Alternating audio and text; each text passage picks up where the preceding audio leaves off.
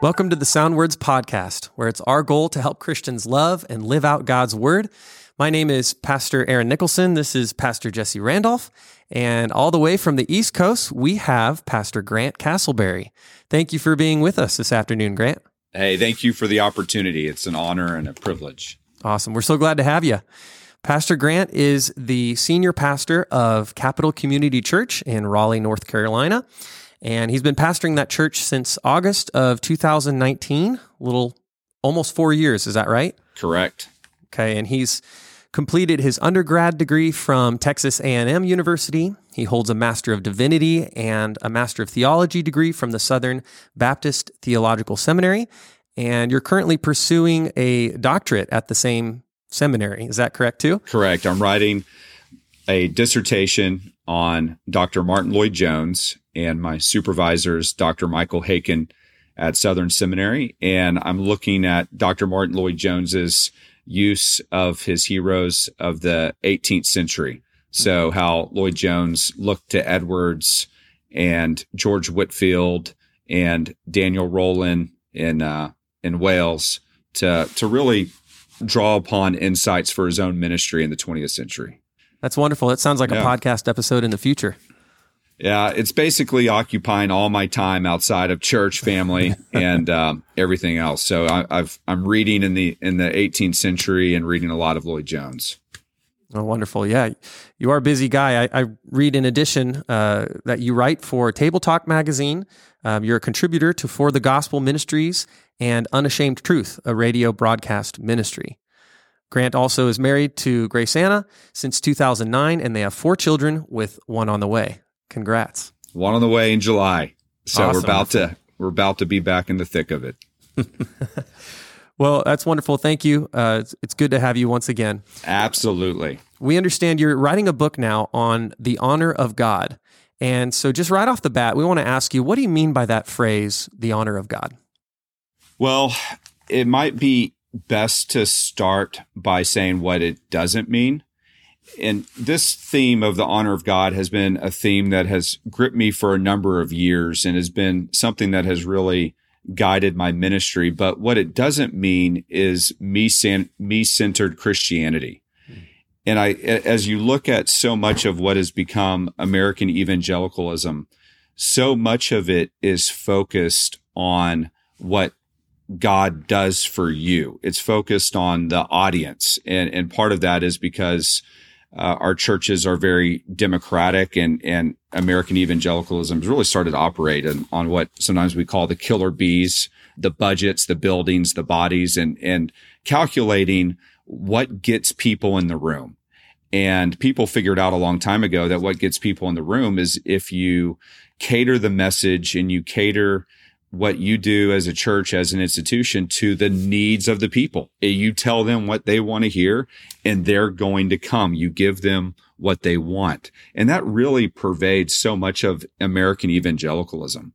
But when you read the Bible, what you see is something completely different. You see that what motivates the prophets in the Old Testament, what motivates Moses as he's writing is the glory and honor of God. You hmm. think about when God tells Moses, I'm going to destroy these people right here in the wilderness. And Moses says, God, don't do that because your honor and your glory is at stake and your reputation is on the line with these people. So what motivated Moses and all these guys, I mean, Paul, you know, whatever you do, do everything for the glory of God is this big vision of God and that really has gripped me since going back to high school. But, you know, part of it was coming into the Reformed faith and being influenced by John MacArthur and, and John Piper and R.C. Sproul and a number of these guys, but, but really seeing a big vision of who God is and then allowing that vision of God to orient everything else you do. Because when you are God centered and concerned about God's honor,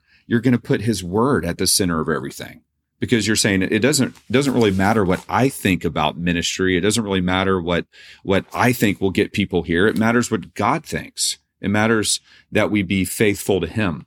Hmm. So the word honor in Hebrew is the word kabod, and that means heavy or weighty. And so if you think about it in that light, to honor God means to feel the weightiness of who God is. to feel the heaviness of God. And I'm not sure if you think about the average church service in, in, in an evangelical church, I'm not sure most people would walk away saying that they experienced the weightiness of the presence of God in the mm. service. Because so much of it is just flippant. And so much of it is is entertainment. And and talking about Martyn lloyd-jones at the beginning I, I recall a story one time sinclair ferguson I, I heard him just give this anecdote about the first time he heard lloyd jones lloyd jones was up in scotland and there was this girl, I think he, she went to his church. And for whatever reason, the first night that Lloyd Jones was preaching, Sinclair couldn't go, but, sh- but she was able to go and she went. And Sinclair was going to go hear Lloyd Jones the next night. Well, the next day, Sinclair asked her, he said, What was it like to hear the doctor preach last night? And she said, It felt like the walls of the building were about to fall down. Hmm. Such was the heaviness of the presence of God in the room. And so, you know, this is really what the essence of Christianity, I think, is about. This is what Jesus said that this is eternal life, that they know me, that they know God, John 17, 3. Um, so it's the knowledge of God. It's knowing God. It's, it's understanding the heaviness of God. I mean, this is even in the new covenant. I was reminded recently, um, Hebrews 12, 29, the writer says, Let us offer acceptable worship to God with reverence and awe, for our God is a consuming fire. And of course, he's drawing all the way back to Exodus, you know, with the, the presence of God on Sinai. But we don't think about that. That's new covenant. The, you know, this is let's worship God with reverence and awe, for he is a consuming fire. And this doesn't, of course, we stand on grace. We, we understand that through the gospel that we approach God as our father. And so there's intimacy here, but there's also a level of reverence and awe for God. The word that describes the worship of God, the phrase in the Old Testament is the fear of the Lord. So the fear of the Lord throughout the entire Old Testament is basically synonymous with the worship of God. So fearing God means that we know him, we love him, but we worship him as he really is. And this is what Jesus said to the woman at the well that we worship him in spirit and in truth, that we worship God as he is. And, and God has revealed to us that he is a holy God. And that should reflect everything that we do from our worship to the leaders that we put forward in our churches to the ministries that we run. All of it should reflect the fact that God is holy and that we are to revere him and fear him. Amen. You, you, tying in Lloyd Jones, who you're studying for your, your doctorate, you know, I've had the privilege of not only reading, preaching, and preachers, but hearing the original audio of, of those lectures that, that birthed the book later.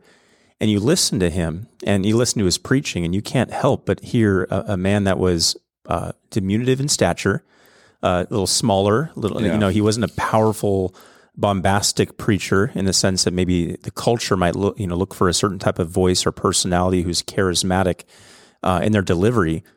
But you listen to that man speak and you listen to that man deliver and thunder the word of God in his own way. And there's a power, a reverence, and awe uh, that that he clearly believed in. It gripped him, and you couldn't help even from you know 50 years later listening to the audio of those lectures at Westminster uh, realize that's a man that was gripped by the all those things you just mentioned the character of God, the person of God, uh, the, the, holiness of God, and the and the awe, the reverence for God that we ought to have as as Christians. So it's a, just a good reminder, set in opposition to kind of the culture's pursuit of the the, the trendiest church, the, the, church with the loudest music, the church with the uh, the coolest lobby or the, the, the tastiest coffee, or you name you know, all the things that go along with ministry these days. Not that any of those things are bad. I like good coffee, as Aaron knows. Um, I do too. But, yeah. but it, it's a good reminder tying Lloyd Jones there to, to the honor of God, the, the character of God, and the fear, the right reverent awe we ought to have for Him that you're bringing out. On that topic, Grant, Uh, you've, I was going to ask you a little bit about some false forms of Christianity that you see out there in the culture. I think you've already kind of hit on those, and we're kind of going back and forth in those already. But going back to the scriptures, what are some examples that you could give us, other than ones you've already mentioned, of, of true God centered faith, um, God honoring faith, or faith in which you see the honor of God coming through these figures that we see in the scriptures? Well, I mean, just look at our Lord and Savior, Jesus Christ. It's just remarkable how God centered Jesus is. It, at the end of John chapter 5, Jesus basically tells the Pharisees, You won't believe because you seek your own glory. So if you are after your own glory and your own honor, that is antithetical to true Christianity. It, it's Jesus said that is a hindrance. The hindrance to you coming to faith is that you seek your own glory. And then at the end of John chapter 8, when the Pharisees accused Jesus of having a demon. I just find his response so remarkable. He says, I do not have a demon. I honor my Father. I honor God. So if you want to know the heartbeat of Christ, it's that Christ is after the glory and honor of the Father. And that is what drove him that's what motivated him. And that I think is the heartbeat of what you see in the, the apostles. That's what he taught them and that's what they carry forward. And so you see this over and over in Paul where, you know, Romans 11, for from him and through him and to him are all things. Whatever you do, do it all for the glory of God. It's doxological. It's that high theology that gets your eyes off yourself and gets your eyes to God. But more than just an ethereal God centeredness, there's this element of, as what Martyn Lloyd-Jones would say, of God dealing with you. And maybe this is the experiential element that's lacking in so much of Christianity is that when you actually encounter God, there is a level of awe and respect for him.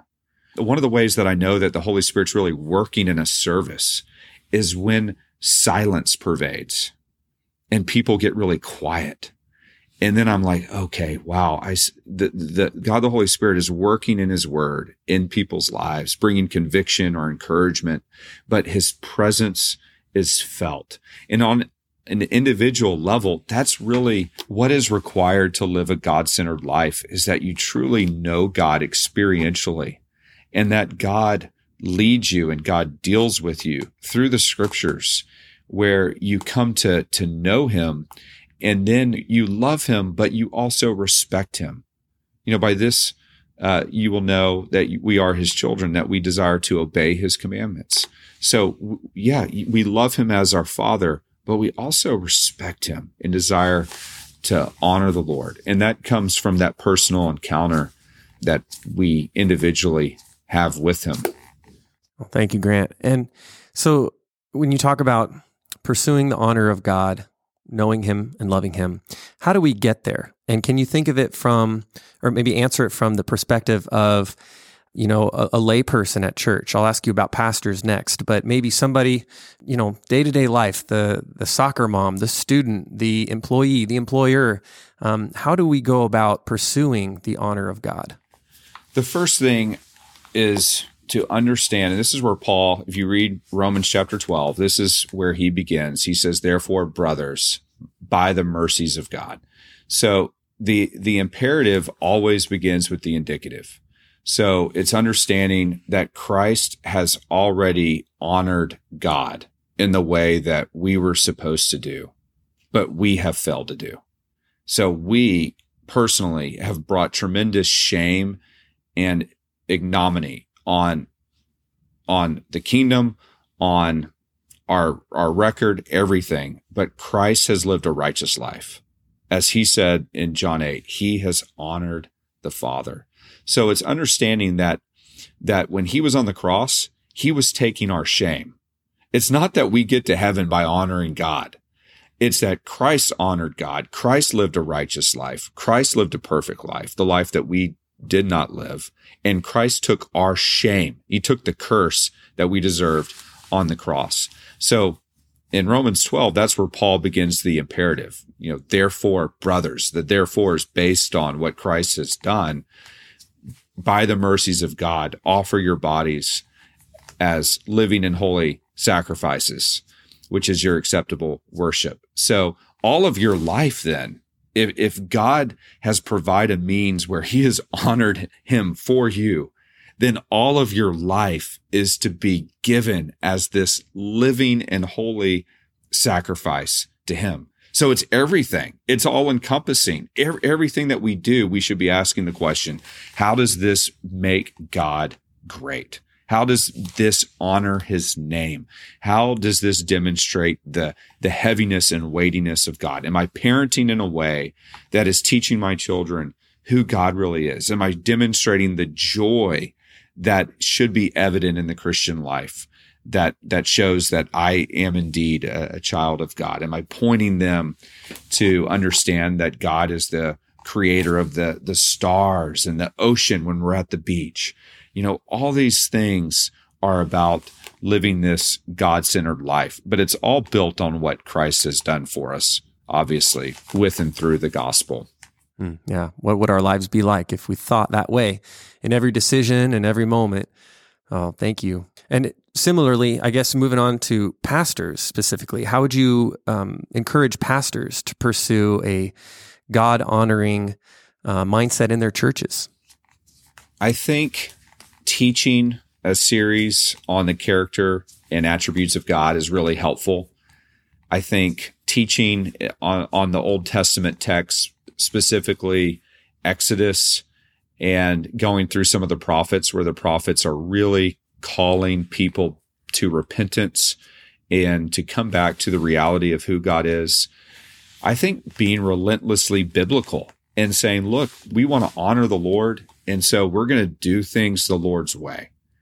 And we're, we're not going to allow power structures in the church or the world to influence our decisions. We are, to the best of our ability, as elders, as pastors, we are going to, to lift up God's word and we are going to honor him by submitting to his word regardless of what the world says or what Hollywood says or what Harvard says, we are going to be submitted to the word of God. And I know that sounds so simple. You're like, oh, well, that's very, you know, everybody claims to be under the Bible. Well, yeah, a lot of people claim to be, but saying that you're under the Bible and being under the Bible are two different things.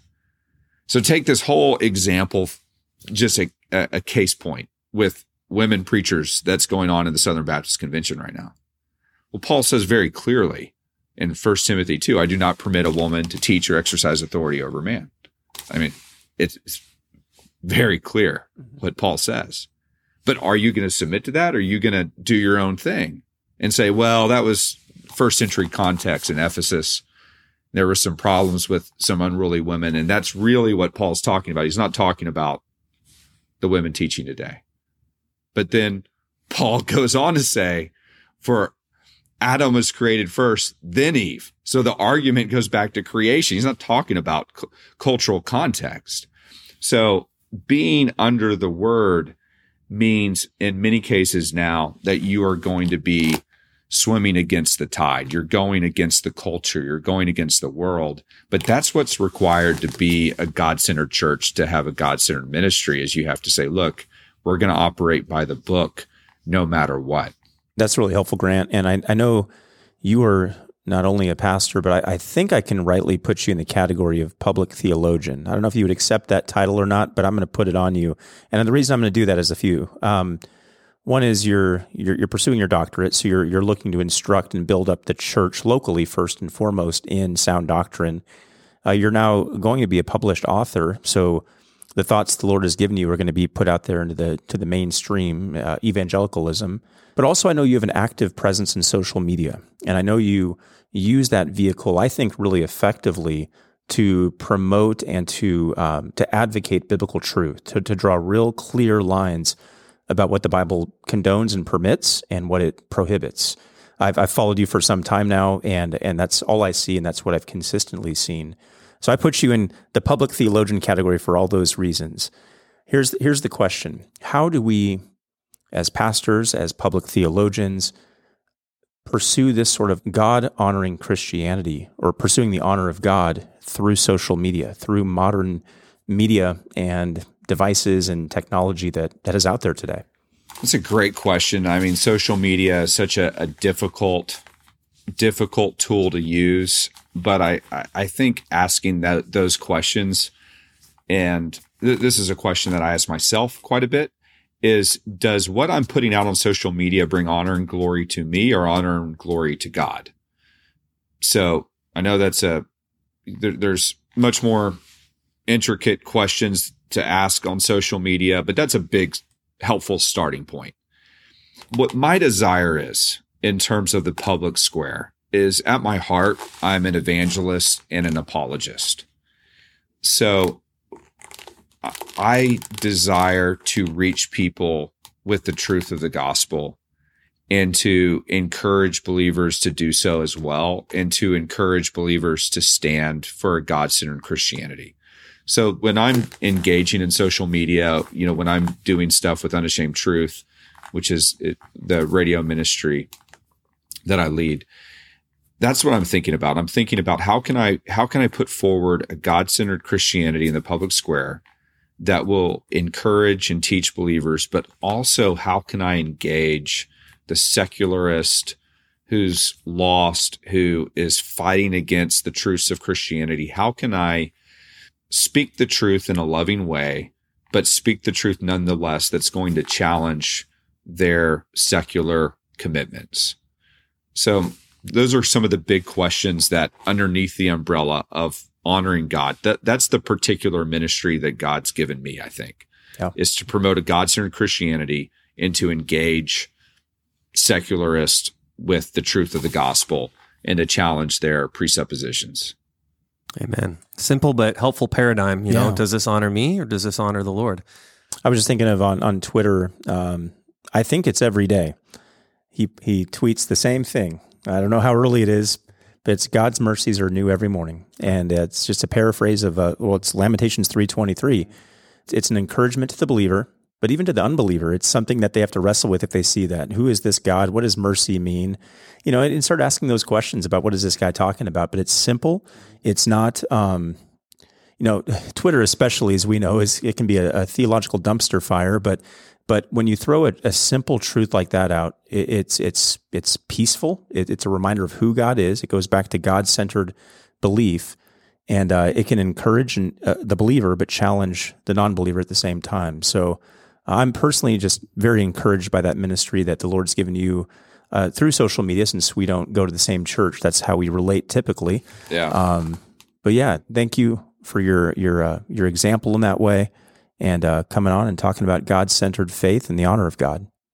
It's been an honor and a privilege. So, yeah, yeah awesome. thank you all. Yeah, thank you, Grant. And thanks, listeners, for listening to the Soundwords podcast.